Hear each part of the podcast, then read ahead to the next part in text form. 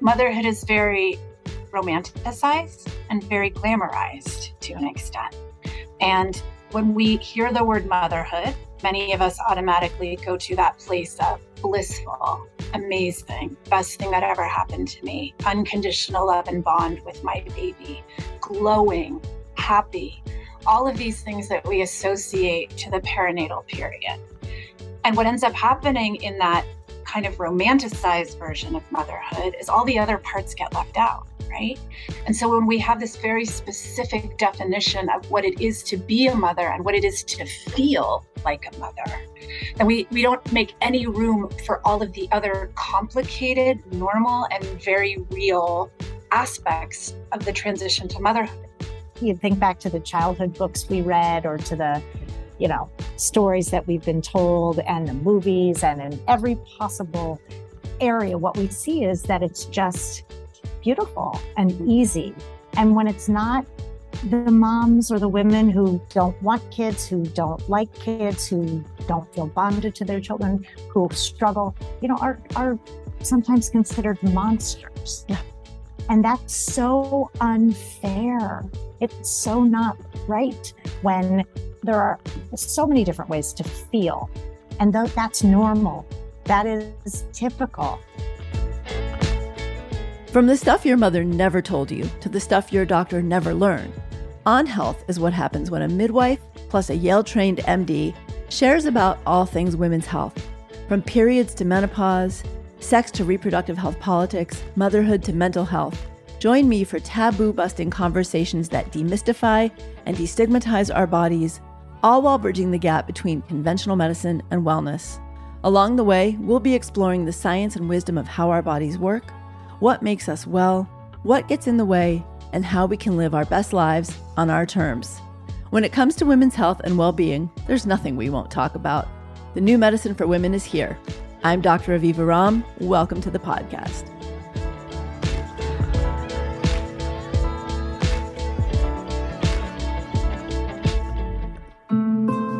I gave birth to this this little tiny person who I loved instantly, but I did not fall in love with. There was this immense pressure of what if something happens to her? What if something goes wrong? I had a double whammy. I had a new baby, and then I had, oh, my baby's Down syndrome is going to be a special needs child.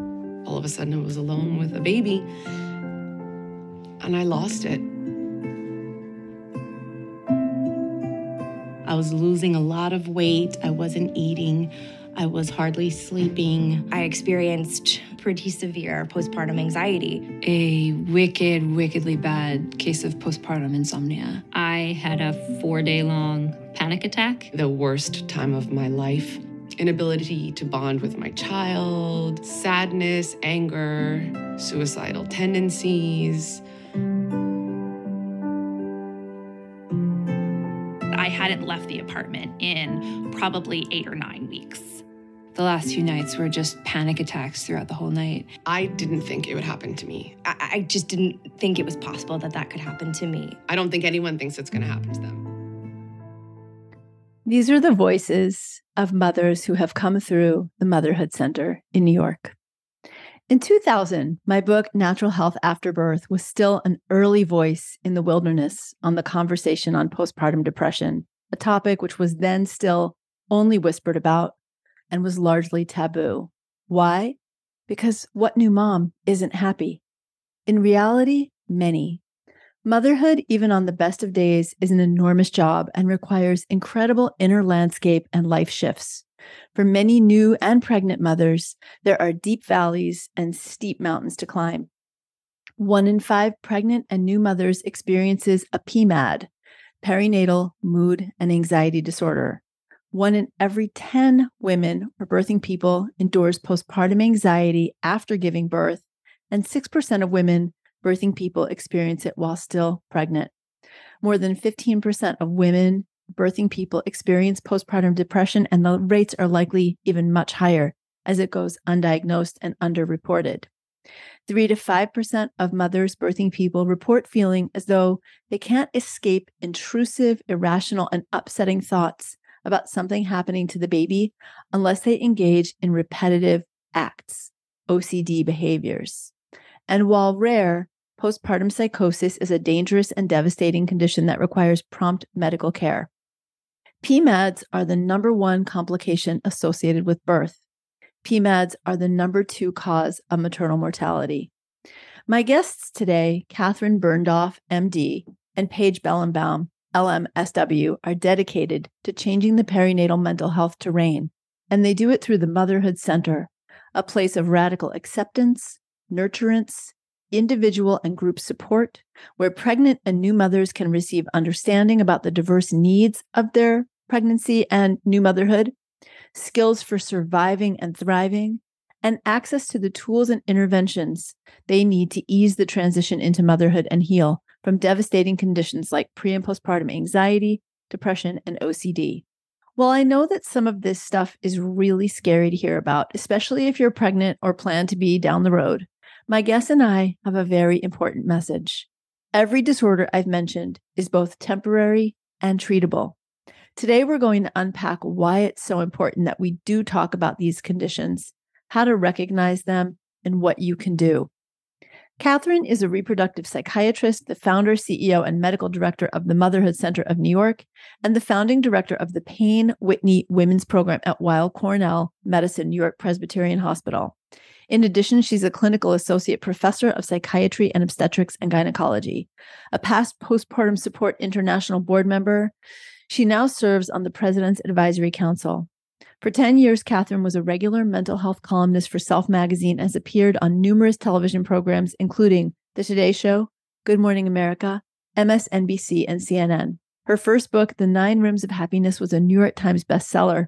And her most recent book, published in 2019, is called What No One Tells You A Guide to Your Emotions from Pregnancy to Motherhood.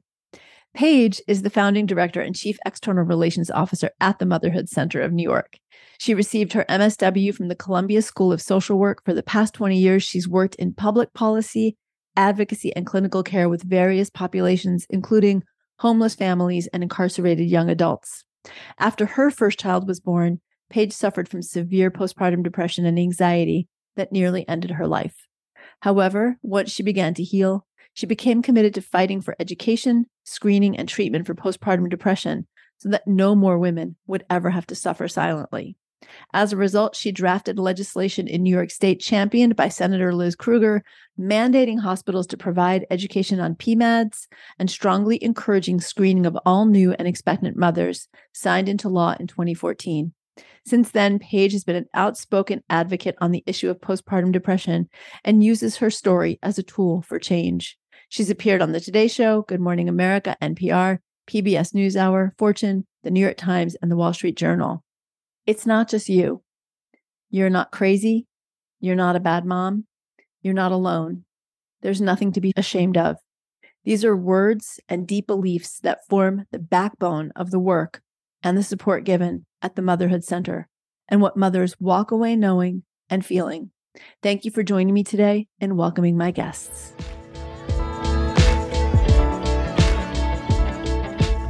Ladies, it's so good to be with you again and to have time for a deeper dive. Thank you for joining me today on On Health. Thank you for having us, Such Aviva. a pleasure. Ah, I love being with you, and I'm just so inspired and moved by everything you do. So let's start by defining PMADs so that everyone knows what we're talking about. And I'll trust you to do this all the time. So tag team however you want to.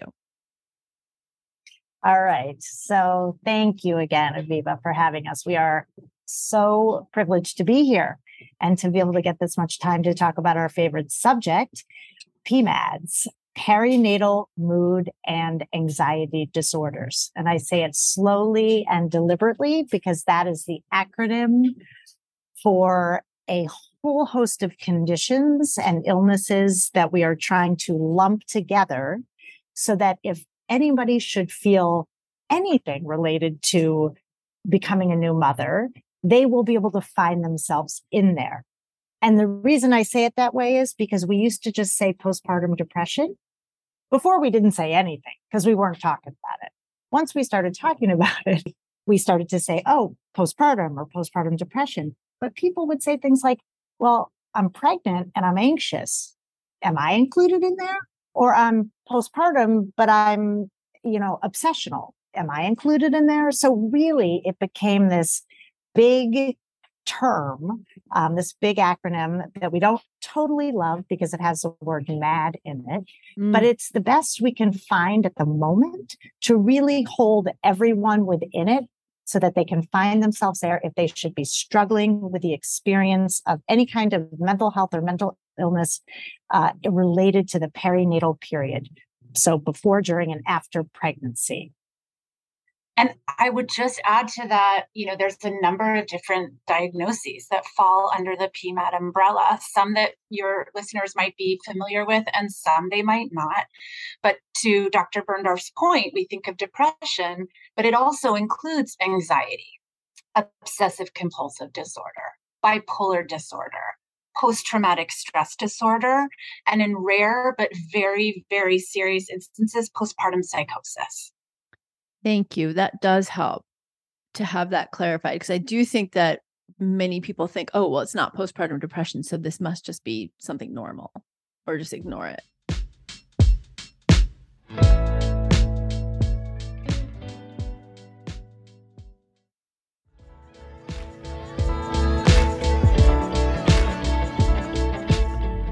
A major commitment that I have with this podcast is breaking down taboos and shining a light on what's hidden. And you all know I've been in maternal health for a really long time now. So I started my midwifery journey in 1981.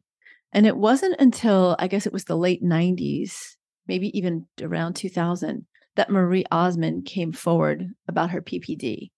And it was almost like tabloid fodder at the time. I think that she was sort of treated initially as a joke in some ways. But I think for so many women, it was like the revelation of a dirty little secret that opened this lid on this hermetically sealed jar of postpartum realities.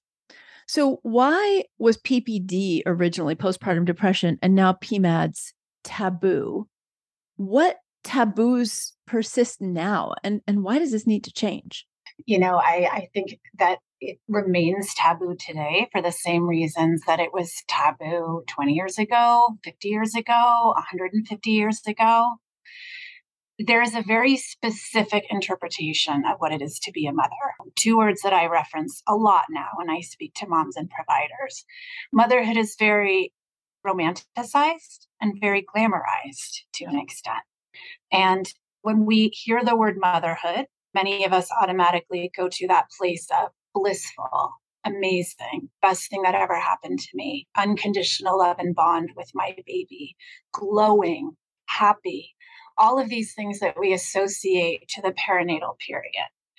And what ends up happening in that kind of romanticized version of motherhood is all the other parts get left out right? And so when we have this very specific definition of what it is to be a mother and what it is to feel like a mother, then we, we don't make any room for all of the other complicated, normal, and very real aspects of the transition to motherhood. And so what we are left with is if I don't feel that way, then there's something wrong with me. I'm failing at this. I'm doing it wrong everybody else has this figured out. I'm the only one who feels like I made a mistake, who wishes I never had this baby, who is so anxious that I can't even be in the same room with the baby, right? And the list of symptoms goes on and on. It is a deep, dark secret. It always was to your point, there are more and more people that are coming forward and sharing their stories. You know, we can throw out a couple of names Gwyneth Paltrow, Brooke Shields. All of these people coming forward helps to destigmatize. And yet, unfortunately, that stigma still so very much exists. The fans are flamed in this new Instagram social media world we live in because that's all we see is the blissful part. It's so curated so dangerous and so misleading. It's not that motherhood can't be all those things. I mean, I did not experience postpartum depression or postpartum anxiety diagnostically. I had a relatively easy transition compared to what all three of us know women go through, people go through. But even within that sort of normal, if you will, it, it was really hard so often. And it, it was helpful for me to be already studying midwifery and around other mothers that I could be more honest with my experience about. But sometimes I think just vocalizing it, even when it's the normal stuff, we have to be able to vocalize the truth of it because it's so overwhelming. Very, very true. And I think, and I hate to bring this up so early on, but you know, in the post Roe era now, I think this idea of forcing motherhood, right, as this, as if it's you know uh, something that everybody wants and should have, only proves to. I think it's going to take taboo backward. It, it's going to keep it entrenched. It's going to make it worse. I think we, we have a, a bigger problem ahead of us, not just in terms of reproductive rights and women's health care at large, but in terms of what motherhood is. Because now it's, we're being told what it is by the legal system, by the, you know, uh, uh, uh, by the legislature. And so we're being pigeonholed more than ever. So I think this idea that mental health is challenged by all. To your point, Aviva, you don't have to have a diagnosis to feel ambivalent or struggle or be challenged as you become a new mother. That is the norm, right? That's and to your point, we do know from pretty well conducted studies now that I'm going to call it compulsory motherhood, the inability to have an abortion if that is what you need or want to do, does statistically increase the rates of perinatal anxiety and depression and poor outcomes for mother across the board. So, our work collectively and individually, I feel as human beings, is so often a reflection of our own journey, things that shape us along our educational path or happen in our lives that put us in a direction. And I would love to hear both of your stories of what each brought you to the point of specializing in PMADS and opening the Motherhood Center. I know that you're both deeply invested in this work, and Paige, you very specifically had a very trying experience with perinatal mood disorder. Yeah, I did. Um, and despite the fact it was 16 years ago, it it I still can touch it and feel it like it was yesterday. As a trained clinical social worker uh, during the pregnancy of my first child. Uh, I started to experience symptoms of anxiety and depression. But I always highlight this even as a clinician. I didn't know what it was. I didn't know if it was normal or if it wasn't. I didn't really talk to anyone about it. And then when my son was born, uh, rather quickly started to experience very acute symptoms, uh, primarily of depression and anxiety. Didn't tell anyone, um, kept it my secret for about six months. Was very difficult for me to get out of the house, uh, to care for myself, to care for the baby. Felt like I'd made the biggest mistake of my life. Uh, didn't wish I'd never had my son. Uh, wanted to buy a one way ticket to another country and never come back. Didn't want to be alive and felt like the biggest failure of as a mother of anyone on the entire planet and was petrified to tell anybody that I was feeling that way because what kind of a mother would feel that way about her own child? Uh, and it wasn't until one day uh, when I was taking my son for a walk uh, on the sidewalk and everything felt gray and dark. And it was the first time I'd been outside in a really long time with him. Uh, and I started to approach a corner and out of the corner of my right eye, there was a bus coming. Um, and in that moment, all I could think about and all I wanted to do was to throw both of us in front of that bus because we'd be better off. We'd just be better off. He without me as this terrible mother, and I without having to live with this biggest mistake. And I don't know what held me back in that moment, but I did not do that. And I remember the the the bus passing by and catching a reflection of my face in the mirror or the window and thinking, who is that person? I don't recognize her. And I knew undeniably in that moment I needed help. And, you know, as as fate and luck would have it, uh, I found myself actually being treated at the Payne Whitney Women's Clinic, which is the very clinic that Dr. Birndorf started. And that's when I started to heal and get better. Uh, and I started therapy and I went on medication and I started to feel more connected to my son and I started to enjoy motherhood as I was meant to. Uh, and when I got better, and when so many women who come through treatment at the day program get better, and it's when I can tell they're on the road to recovery, I got pissed that nobody told me how common this was and how many women I spoke to about how I was feeling and what I was thinking. And they said, Me too, me too. And that's when I took it to the legislative streets. Um, it was my background. Um, and I started drafting legislation.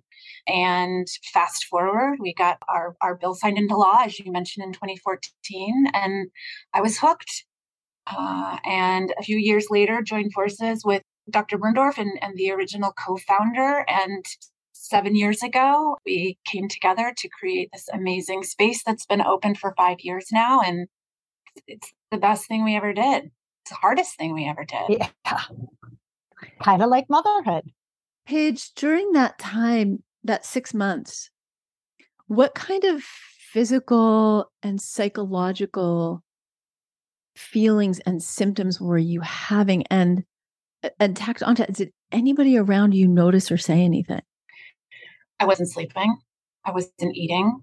I felt anxious all the time always had cortisol racing through my body. Um, I didn't feel connected or attached to my baby at all. I was going through the motions of caring for him, but I didn't feel anything towards him or for him. Uh, I had really dark thoughts of not wanting to be here anymore, not wanting to be alive. Uh, I had a hard time caring for myself, bathing, brushing my teeth, going outside. And I wasn't finding any joy in anything that I used to enjoy. I felt mm. helpless, hopeless. I couldn't make decisions. And I know my husband knew that something was wrong, but as he tells the story, and we actually did a really beautiful story together for NPR a couple of years ago, and it was really amazing to hear him share his side of it in that moment. But he didn't know either he didn't know what was normal and what wasn't. He had a brother and sister in law in Germany who bought a weight scale for the baby that were weighing the baby like 10 times a day and like thought that was okay. You know, like, so he was like, I don't know, is what it's supposed to look like and feel like? It's so interesting. There's one woman, a friend of ours um, named Sack, and I'm going to have her listen to this because she was just over. I haven't seen her in years. She just came over a few weekends ago for brunch and one day she came to visit and she pulled Bjorn aside. She said, She's not okay. There's something really wrong here. Uh, and that was right around the time that I decided I really needed to get care to, to stay alive. But other than that, nobody else, nobody said anything. Not my providers, not friends and family. And I don't blame anybody, right? Because this was 16 years ago. Yeah. Well, I do blame providers a little bit, but you know, we don't talk enough about it. And and I think it's so uncomfortable to talk about that this is where we see women fall through the cracks. Even as I was putting the episode notes together, and I struggle with this a lot when I'm teaching pregnant people or even preconception people about what to know about that balance between not wanting to scare somebody in an anticipatory way and then at the same time, knowing that when we have the information, if we are someone who is experiencing even the earliest whiff of symptoms, we have the knowledge and permission to get help. We know that if we have symptoms of preeclampsia during pregnancy, somebody's looking for that during pregnancy because we know it can be life threatening. Although not enough people are looking for it postpartum, and that is when it's also life threatening. But these are also life potentially life threatening conditions and even when they're not life threatening they're life disabling and they can really be joy robbers of new motherhood. And with all the information we have around bonding eh, there's like the double whammy right? Like you're you're experiencing all this horror and then also you're worried that you're not bonding and you're harming your baby that way. So when it comes to and this is for you know for both of you and and Catherine I want to swing back and hear your story too but when it comes to prenatal education or early mom education, early parent education, how much do you feel like we should be weaving this into the conversation of anticipatory care along with nutrition and other things? can we start in grade school? I, I'm like not even joking because like we need to be talking about this as typical, right? We need to be talking about the idea that that that motherhood um, you know, there's a word called matrescence, which yes. is um, right be, uh, becoming a mother, and it's not a developmental stage per se because it doesn't apply to everybody. Not everybody goes through it. Not all women, not all men, but but many uh, women and other birthing people do. And and I think in the in that journey, it is typical. Again, I hesitate to use the word normal, but to feel ambivalent, to be challenged, to find out that it's hard and um, confusing and you know all the emotions a full spectrum of emotions. And you know what? You think back to the childhood books we read or to the you know stories that we've been told and the movies and in every possible area what we see is that it's just beautiful and easy. And when it's not the moms or the women who don't want kids, who don't like kids, who don't feel bonded to their children, who struggle, you know, are are sometimes considered monsters. Yeah. And that's so unfair. It's so not right when there are so many different ways to feel. And th- that's normal. That is typical. And because we only allow a certain way, we don't have that opportunity. So we could be teaching that at an incredibly young age if we could just open that door. But to your point, you know, you said, you asked the question, how much do you say in a prenatal visit per se? You know, I, I've been up against this since I started my training in the in the early 90s they they didn't want us to go into the hospital i would say can i come talk to your moms about postpartum issues. And they'd say, What do you mean? What do you mean? What are you going to say? You're going to scare them. I was like, I, am really not. I'm going to just speak about kind of the spectrum of things and feelings that that, that women can have or families can have. And, and they really made it hard. They, right? The establishment, the even the, the nurses who ran this program, they were nervous to have me come in and speak about postpartum illness because of what it was going to do to the patients or to the prospective parents, which is so not helpful for anybody to not know the truth. And then can you even hold on to it anyhow if you hear it? Or do you, you know, want to deny it the way the rest of the world seems to want to do? I mean, early on in, um, you know, if my book came out in 2000, I was writing it in 98. Uh-huh. And, you know, now thinking back, it was ahead of its time. But what happened for me was I had had a midwifery client who came in with her uh, second pregnancy, and it had been six years of just just deep postpartum depression. Uh, it was a PTSD situation from a birth trauma. And interestingly, she had had a home birth, had to transfer to the hospital because of a hemorrhage. And given the state that she was living in, where midwives were illegal, the midwives put her in the car, sent her to the hospital with her husband. And she felt just desperately abandoned. And then on top of it, she had um, a postpartum thyroid problem. So she had had heavy bleeding, felt abandoned, had a postpartum thyroid problem. She had just so many reasons to be at risk for postpartum depression. So when she came to me, it was just clear that this had been missed in her for two years. She lived with two years of hell. And that was when I started to dig into, you know, I had to actually print out articles at that time still from the medical library, and there wasn't that much. But there was some work. There was Dana Raphael's work on matrescence, um, some work on doulas and the importance of, of female care in birth, and some work on postpartum depression.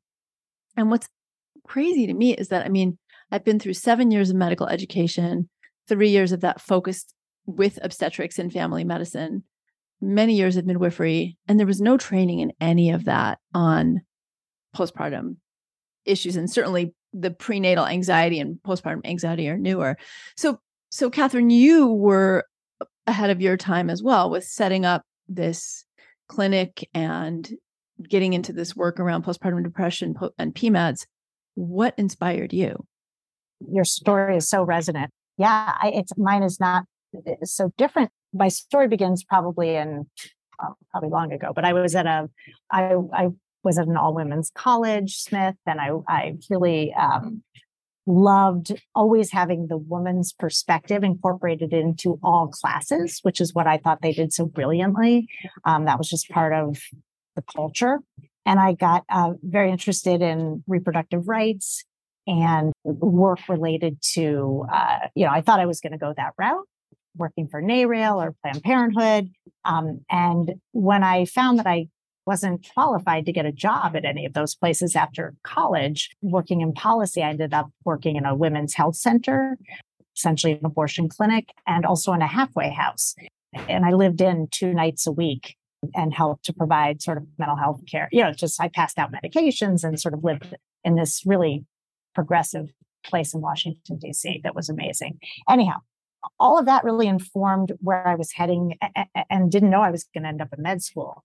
But found myself there in large part, and I, I know I say this and actually I, I, I was feeling like the women that I saw around me who were doing the coolest things were not getting the respect because they didn't have the MDs. I don't know if you have that experience, Aviva, but well, it's why I went to medical school. I mean, I was happily practicing as a home birth midwife, but I was in an illegal state, which also happened to have wow. the, and still has the highest maternal and infant mortality rates in the country oh. and felt really powerless to do anything. And my voice as a home birth midwife was just entirely invisible. I even uh, joined together to involve the Atlanta University Black Family Health Project, got a board together to try to create a mom mobile to go into high risk communities. This was in 1986 and was told you can't do it you know you're you're an illegal midwife you guys don't count here so for me it was really about having the credential and the credibility to make a change so yes exactly the same thing that you're talking yeah. about i would have come work for you if i, uh, I would have come that was happening you, you know I, I mean, that's incredible. I, I it, it's sort of the same feeling. I thought to myself, well, if I'm going to go this route, I might as well just go go big. I had to go back and do my post bac, my pre med. I had to do all that stuff, right? Um, and then when I ended up in med school, I, I really thought I was going to be an OBGYN, and I worked with midwives. I was at Brown. There were I my baby, all the babies I delivered in uh, med school were with the midwives, which was so cool anyhow, I guess when I, you know, got to psychiatry and I figured out I wanted to do, it blew my mind.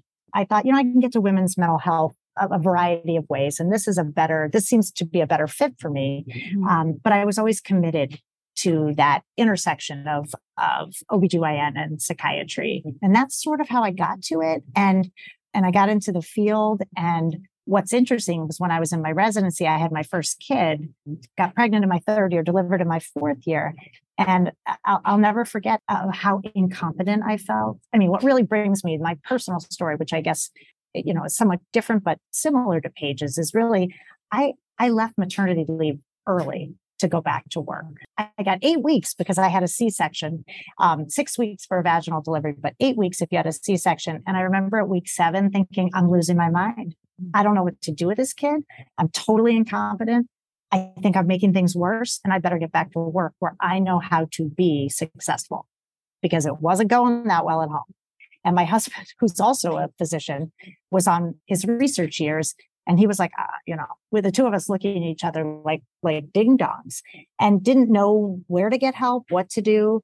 And yet, you know, this was my area of interest. So I think that my personal story, I didn't really put my personal story together with it, but I, I started sort of there, which is like, it was really hard to become a new mom.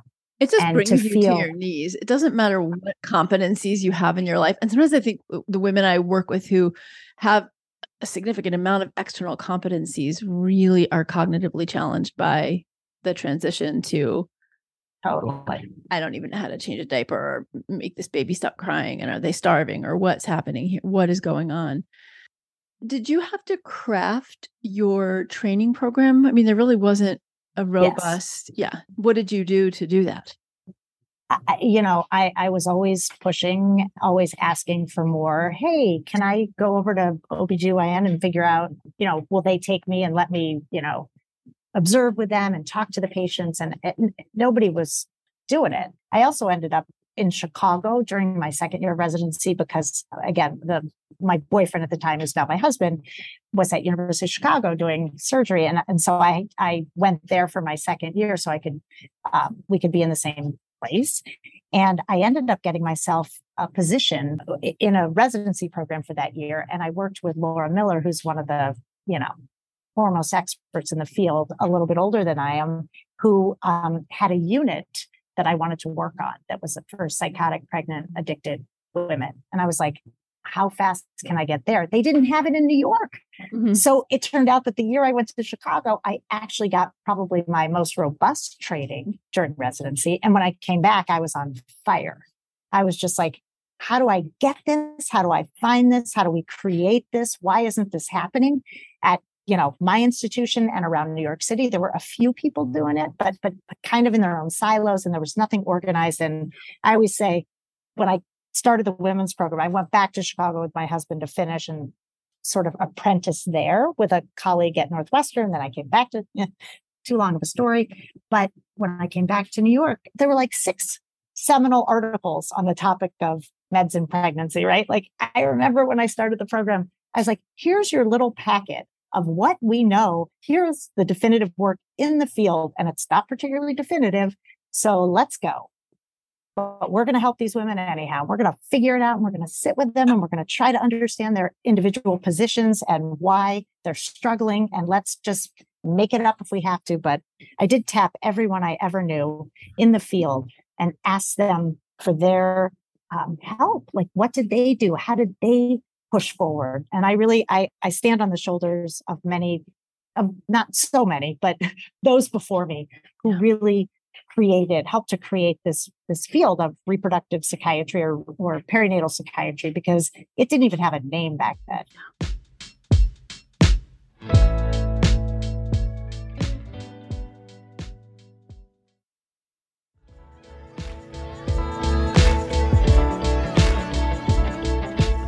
So now, though, most women go to their OB-GYN, some women go to their midwives or birthing, pregnant and birthing people. And we don't, in conventional medicine, start postpartum care really until eight weeks postpartum. And most people don't get sent to a perinatal psychiatrist or psychologist. And most OBs, pediatricians, family doctors, midwives, postpartum doulas, all the people involved in the care either don't know what to look for, don't know the questions to ask, or even if they do see something, they don't know what to do. So part of it it becomes on the unfortunately the onus of the pregnant or birthing person themselves. Paige, you talked about a number of the feelings that you had, but can we just repeat for listeners who either are going to become pregnant, are pregnant, are new moms, or are healthcare providers, what to look out for because there's the sort of quote unquote normal pregnancy and new mom stuff. We do experience some sleeplessness. We do experience a lot of things that we chalk these other conditions up to normal because it is normal to have some anxiety. It is normal to have some overwhelm, all the things. What do you want pregnant and birthing people to know to look for? But what are some specifics? So I'm going to not do what you just asked us to do. I'm going to put a pin in that. Go for because it. Because there's a couple of things that I want to say first, and then I want to come back to that because Perfect. you've made some really important points here. And the truth is, and this is coming off of the coattails of a three day conference I was at with a whole bunch of perinatal mental health specialists in New Orleans, that you're right. OBGYNs, pediatricians, other providers that come in contact with new and expecting mothers are not talking about PMADS. They're not screening for PMADS. And so, where does that leave us? That leaves the onus on a new or expecting mother who's struggling, who's drowning in a sea, who's paddling as fast and as hard as she can to keep her head above water. And the last thing, and I speak from experience, that she is able to do is pick up the phone and start trying to find help for herself, right? We need to move in the direction of making it mandatory and required for OBGYNs, midwives, pediatricians, all of these providers who come in contact with a new or expecting mother, get this 25 times over the course of pregnancy and postpartum to start talking about PMADS, providing education, because education is prevention. Education is an olive branch to recovery for somebody who is experiencing a PMAD. We need to be screening not just once, according to the recommendations of ACOG in the perinatal period, but I would go so far as to say every three months, right? PMADS needs to be a part of every visit, every conversation, because that's where we start to break down the stigma and the barriers, and we give women permission to feel this way and ask for help. That is one of the only ways we're going to be able to fight the statistic of 80% of all new and expecting mothers falling through the cracks of women experiencing PMADS, not getting the treatment they need and deserve to get better. Um, and so I just had to put a pin in that. And I'm going to pass it over to Dr. Birndorf to talk to you a little bit more about the actual signs and symptoms. Amen, sister. And that is totally I could um, totally get behind working with you on in terms of making that requirement a reality. Very fired up here. Yep. Okay. Back to the basics. Yes. Back to basics. So I, I, I just want to make the point that depression, anxiety, PTSD, OCD, psychosis, all of these things that are happening in the perinatal period are the same things that are happening not in the perinatal period. I just want to be super clear that it's not like super special sauce, right? It's just the time frame. We don't know these illnesses, these to be again so different. Yes, they're happening in the context of the hormonal storm, but we don't know that to be causal. That is a stressor that is part of it, but it is not the whole story. So, you know, again, people see pregnant or postpartum, they're like, ah, I don't know what to do. I can't touch that patient. We can't do research on these people because they're so fragile and different. So that's a problem. Well, but, and to your point about this, also, we're living in a sea of um, mental health epidemic where one in four women is on an antidepressant or on an anti anxiety medication anyway. So as you say, this may just be something that exacerbates something underlying or is just is part of a bigger cultural milieu of something happening, which I want to circle back and talk about. But share your back to basics first. So back to basics. Yes, I want there's lots to say about what you just yes. said. but you know, I, I go back to I go back to med school. Like, what is depression? You know, SIG, I don't know if you remember SIGECAPS, right? Yeah. Sleep, right? It's the acronym for all of us medical students who had to memorize everything. We have right? so many acronyms. So many acronyms, but it's sleep, interest, G is guilt, E is energy, C is concentration, A is, you know, appetite, P is psychomotor uh, retardation or agitation. Slow right? movement is, for people who don't slow know. Slow movement. Or irritable right. Uh, movement. Yeah. Thank you for the translation. I, I got, you know, it's like, and suicidality. Yeah. So, so really, but what I want to point out, other than really low mood and um, not enjoying things, which are re- one of those is required for depression. What I want to point out is that people go to the to the doctor or the midwife or the provider afterwards and they say or, or during pregnancy and they say i don't feel great. I'm not sleeping well eating well. I can't concentrate. I'm not i'm not up to my usual energy. And and those are the first four symptoms of depression. And so it gets confusing because people will write you off and say oh you're fine. Everybody feels that way but what is never normal is what Paige was describing before hopelessness, helplessness, guilt, feeling like you don't want to be there anymore, you know, not enjoying things. Those things are never normal. Okay. Hopeless, helpless, guilt around what's happening and suicidality, never normal. So you don't always know to ask those things or to tell those things, but that takes you know your postpartum visit or your prenatal visit that that you could easily be you know overlooked to have those symptoms that takes it to a different place. So i i just want to make that point. And what the, about the anxiety symptoms? So the anxiety symptoms again eh, eh, they come in the form of of apprehension and dread and fear and avoidance.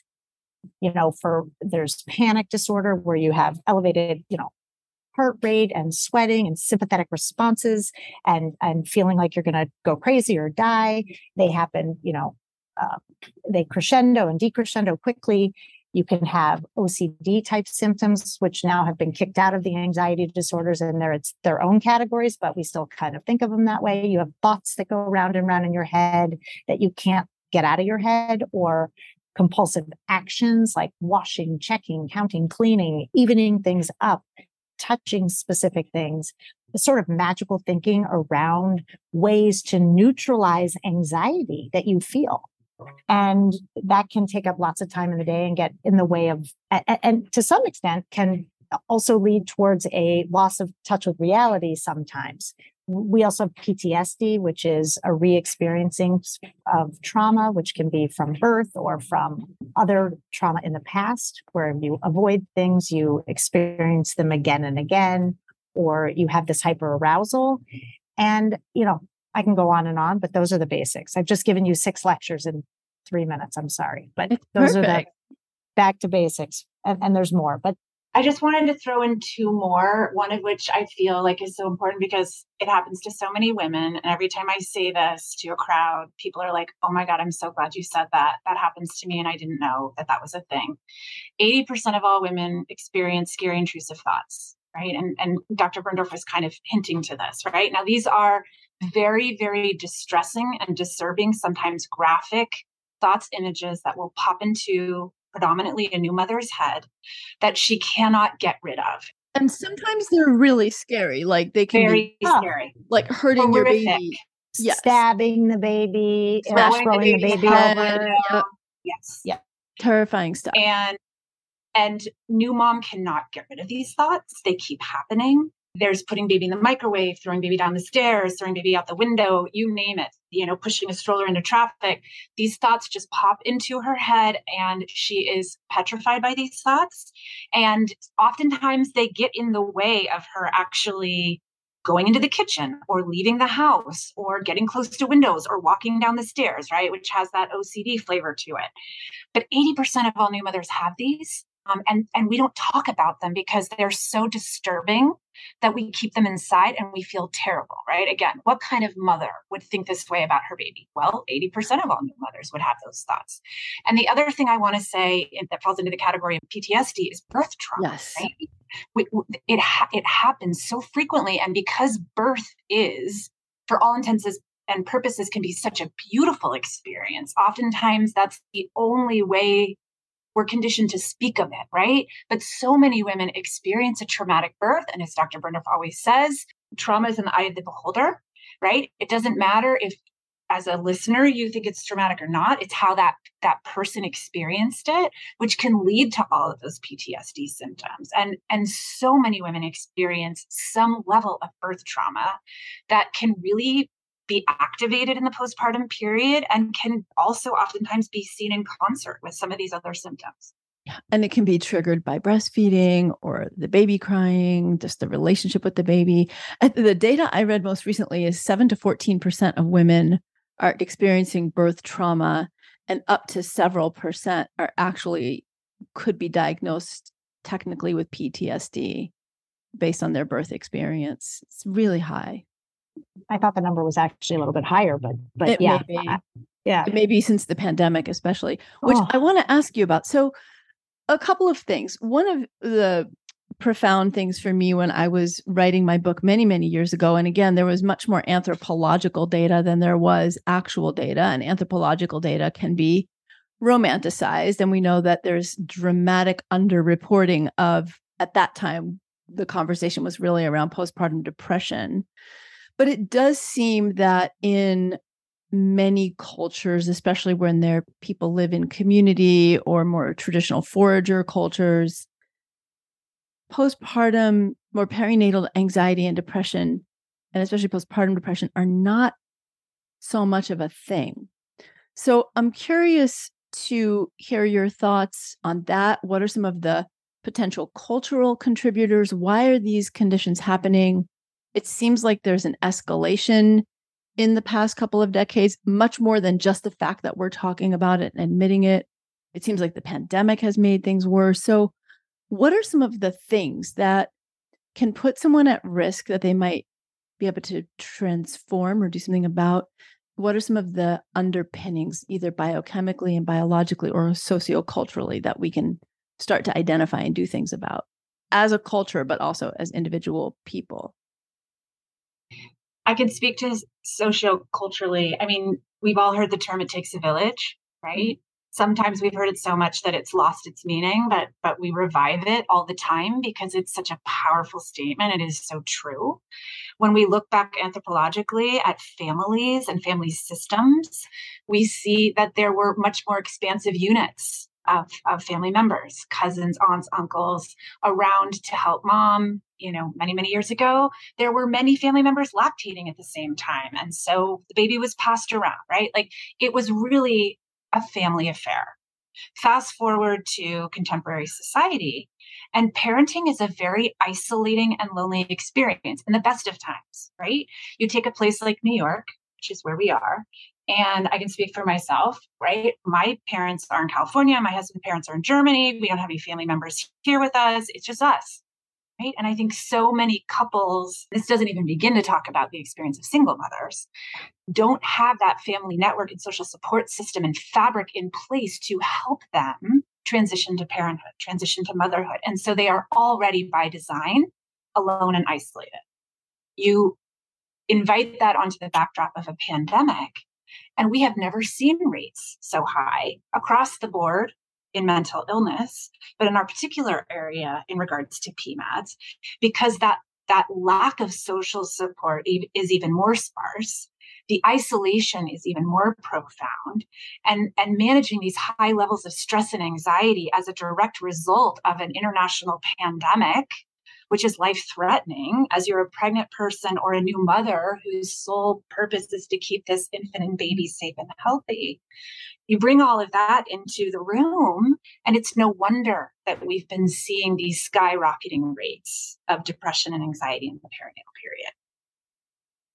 What kind of rates have we seen changes in since the pandemic? I heard a statistic 70% increase in perinatal mental health symptoms and conditions. Is that about right?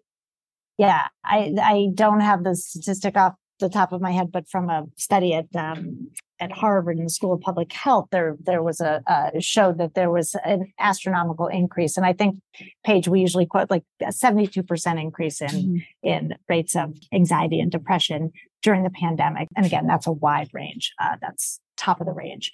But I, I think what we know is that we have all been so fundamentally changed during this never ending pandemic that, you know, rates of everything seem to be changing and upticking. And, uh, and I don't know where we're going to land or how it's going to go, but I would say that we are, you know, again, staying in our lane.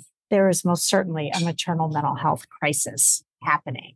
You know, it's evidence in the number of calls that we're getting at the center, in the rates of admission to our programs, both our outpatient program and in our perinatal day hospital, our day program. As I sit here, I'm getting um, a call about another emergency. I mean, there are emergencies happening uh, daily in ways that we have never seen before.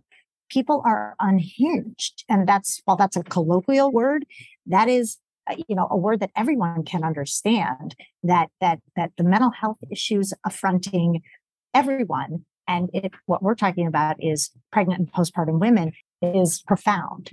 And we are we're especially you know we're dancing as fast as we can to keep up with the need but there is so much more that we can be doing that we want to be doing that the that that uh, those of us in the field and that you know like you Aviva, you know that we're all trying to kind of uh, meet the needs, be ahead of it, have yeah. the places for people to go, thinking ahead of, you know, knowing that that crises are on the horizon. And, and I don't mean to be such a uh, sounds so negative, but on the other hand, I feel like there is so much that we know and there is so much we can do. And yes, you can medicate pregnant women and those who are breastfeeding. And we have tons of data on that and its relative safety. And there's just so much more. And people are still wondering, oh, do I have to go off my medications because I'm pregnant? Yeah.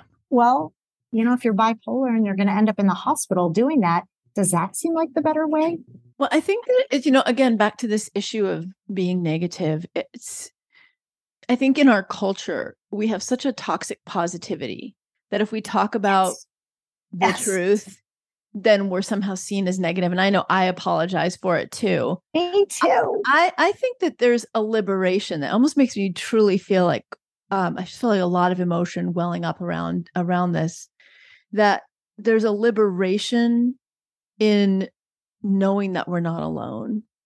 I remember when my kids were little, I have four, four kids, and I was pregnant with my third, and I was trying to get my oldest two off to a play date at the park. And it was just one of those moments where, you know, you see the cartoon strips about this, like, you know, mom escalating and escalating just to try to get the kids to put the shoes on to go do something fun with the kids.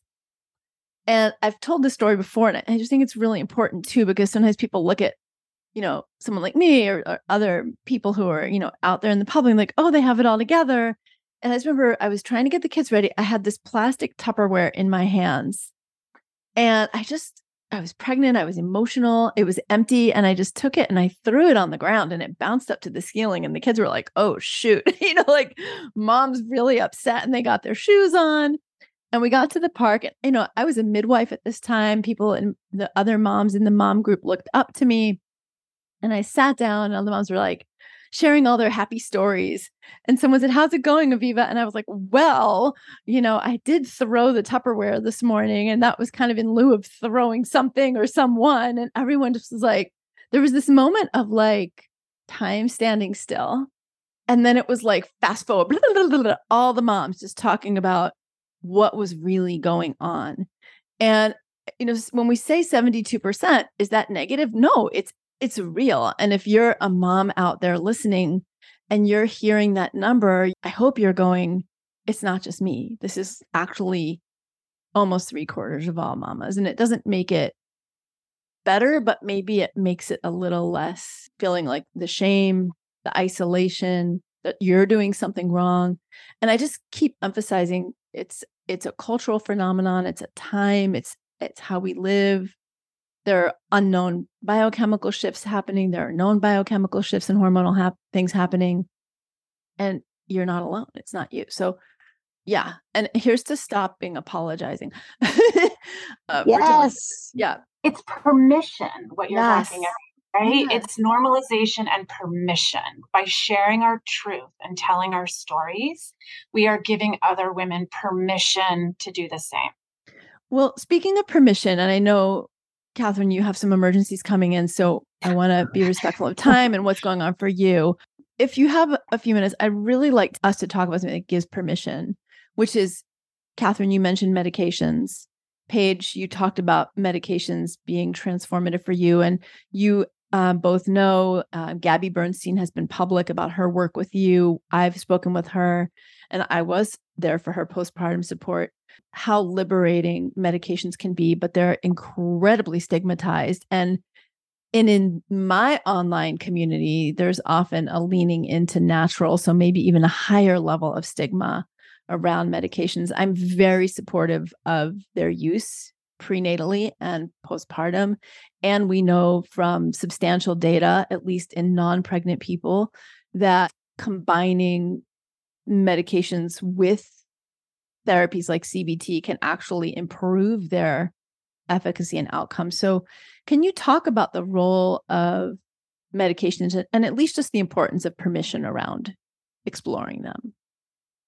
Yes, that this is uh, uh, in our you know negative few minutes left. This is this is my favorite topic because uh, we used to think, you know, should you take a medication or not take a medication? That it was the mother or the baby right? That it was this either or situation. But if you have if uh, uh, uh, some kind of mental illness from you know a mild depression to more severe psychosis you know you have risk right and you have to accept that if there's if there's illness there's risk and you're weighing that against the medication the potential risk of the medication versus the potential risk of the symptoms or the illness right no decision is risk free and i think when people think about that, there's that think, I'll just sacrifice.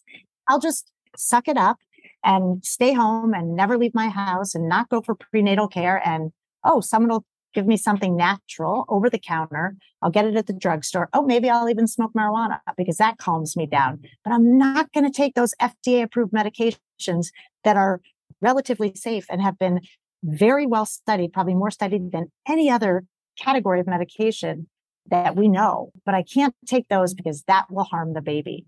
But what they don't realize is that they're potentially, theoretically, harming the baby in a million and one other ways that that that they are not considering. And that is because they are not taking care of themselves.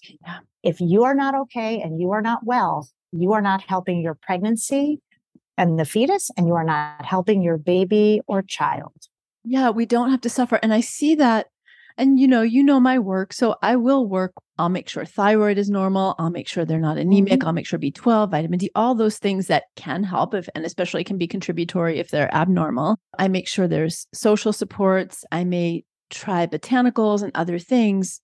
However, if you're trying these things for weeks and weeks and weeks and weeks and months and months and months and months, you're losing a lot of time Mm. And yes, we all appeal to moms to do things because it's better for the baby, but also it's your memories and your experience of pregnancy and postpartum that in and of itself can cause you ongoing trauma.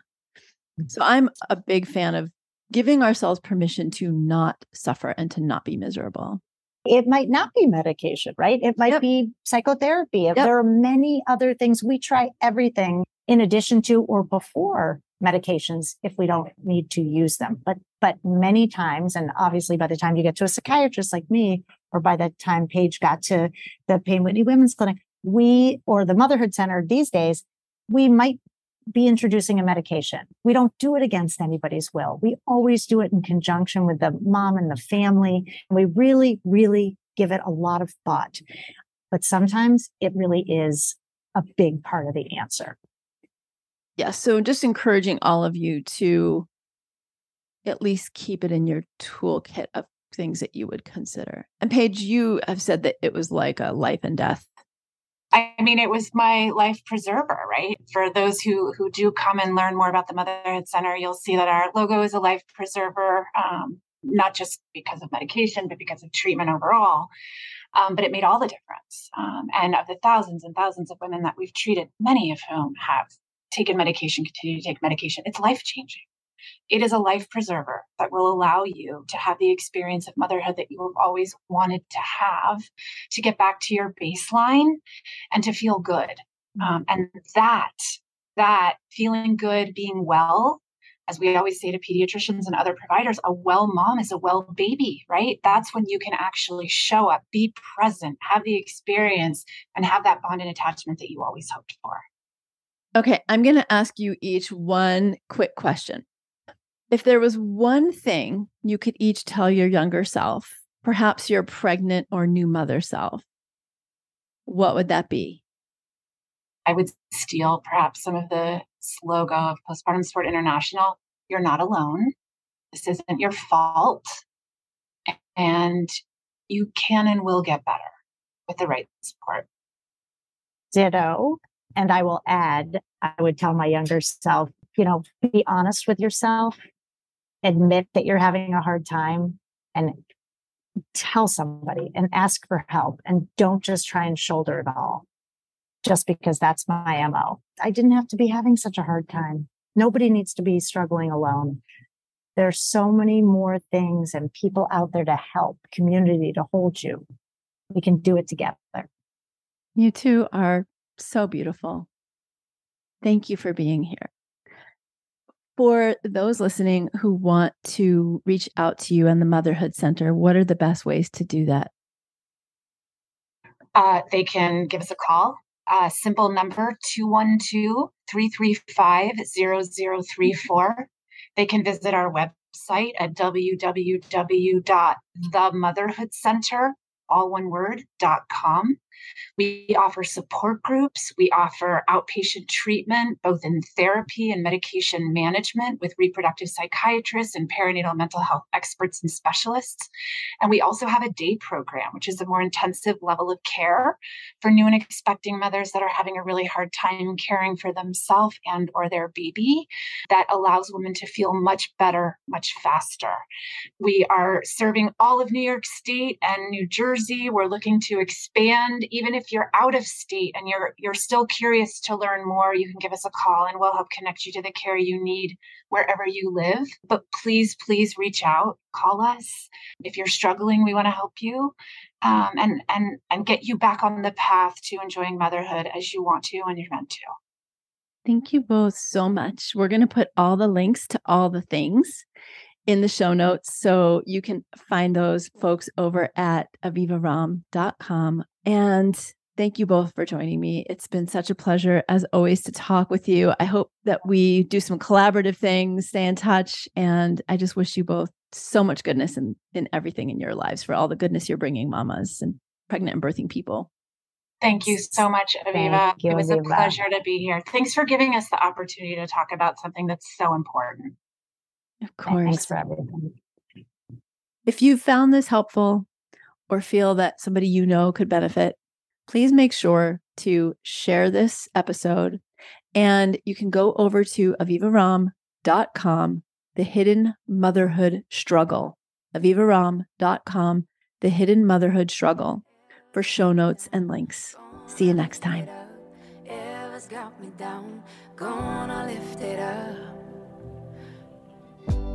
I hope you enjoyed this episode, that it helped you to feel seen and heard, and perhaps that it even brought you some aha moments. Please share the love by sharing this with a friend or someone in your life who could benefit from the kinds of things we talk about in this space. Also, make sure to follow me on Instagram at dr.avivaromm and go to avivaromm.com to join the conversation about the show on my blog. While you're there, you can sign up for my free newsletter with tips on taking back your health. Be sure to leave a rating and a review for the podcast and follow the podcast to be notified of new episodes every week. Can't wait to see you next time.